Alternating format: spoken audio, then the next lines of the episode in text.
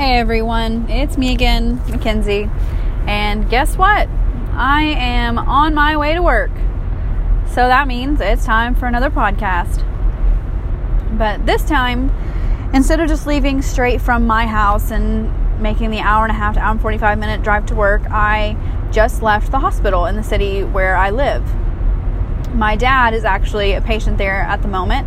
He's been in and out of the hospital for the past few weeks, and honestly, for most of my life. But today is one of the best days that he's had in a while when it comes to his mood.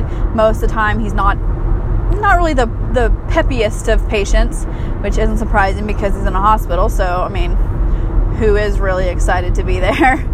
but I stopped by to see him for about 45 minutes before I, I headed to work and him being in a good mood because he had surgery yesterday and it went really well it just put me in a good mood and set me up for a good night at work and that just makes me so happy because he's been he struggled a lot over specifically the past few years but i'm not here to talk about that. I really wanted to come on here and just let you all know how grateful i am for all of the doctors and nurses that have had to deal with my my father and all of his ailments over the past few years and throughout the course of my life and because it's just amazing.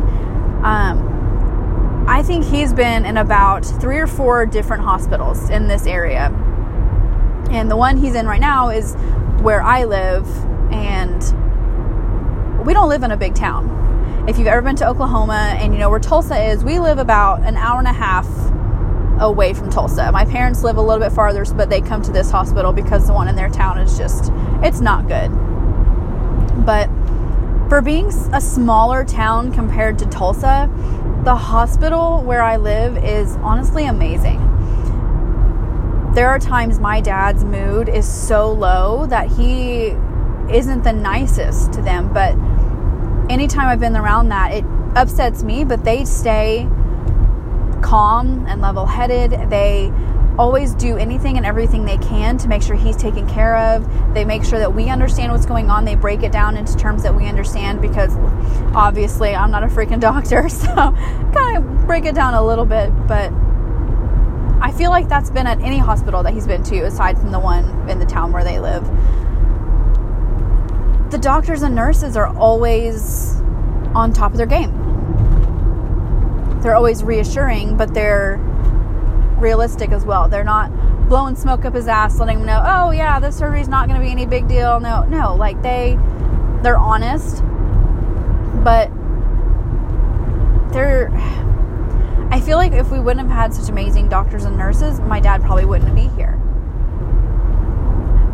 One of his doctors on the the team that's taking care of him right now came around and I had talked to her for maybe five minutes one day, I think maybe two weeks ago. And she was asking me how all this stuff went that we had been talking about and asked how my job is going and everything. And with all the stuff that she has going on, and the, for her to remember that just about me, one patient's daughter out of however many patients she has on her, like to deal with her and her team, it blew my mind and it made me so thankful. So, if you are listening to this and you are a doctor or a nurse or you're working towards that, then I applaud you and I'm so thankful for you because who knows? Maybe one of these days you're going to be the person that helps save my dad's life or my life or my boyfriend's or my mom's, anybody's that I know. So I'm just wanting to say thank you and I'm very, very grateful for you. That's all I have today. I hope you all have a great day and I'll talk to you next time.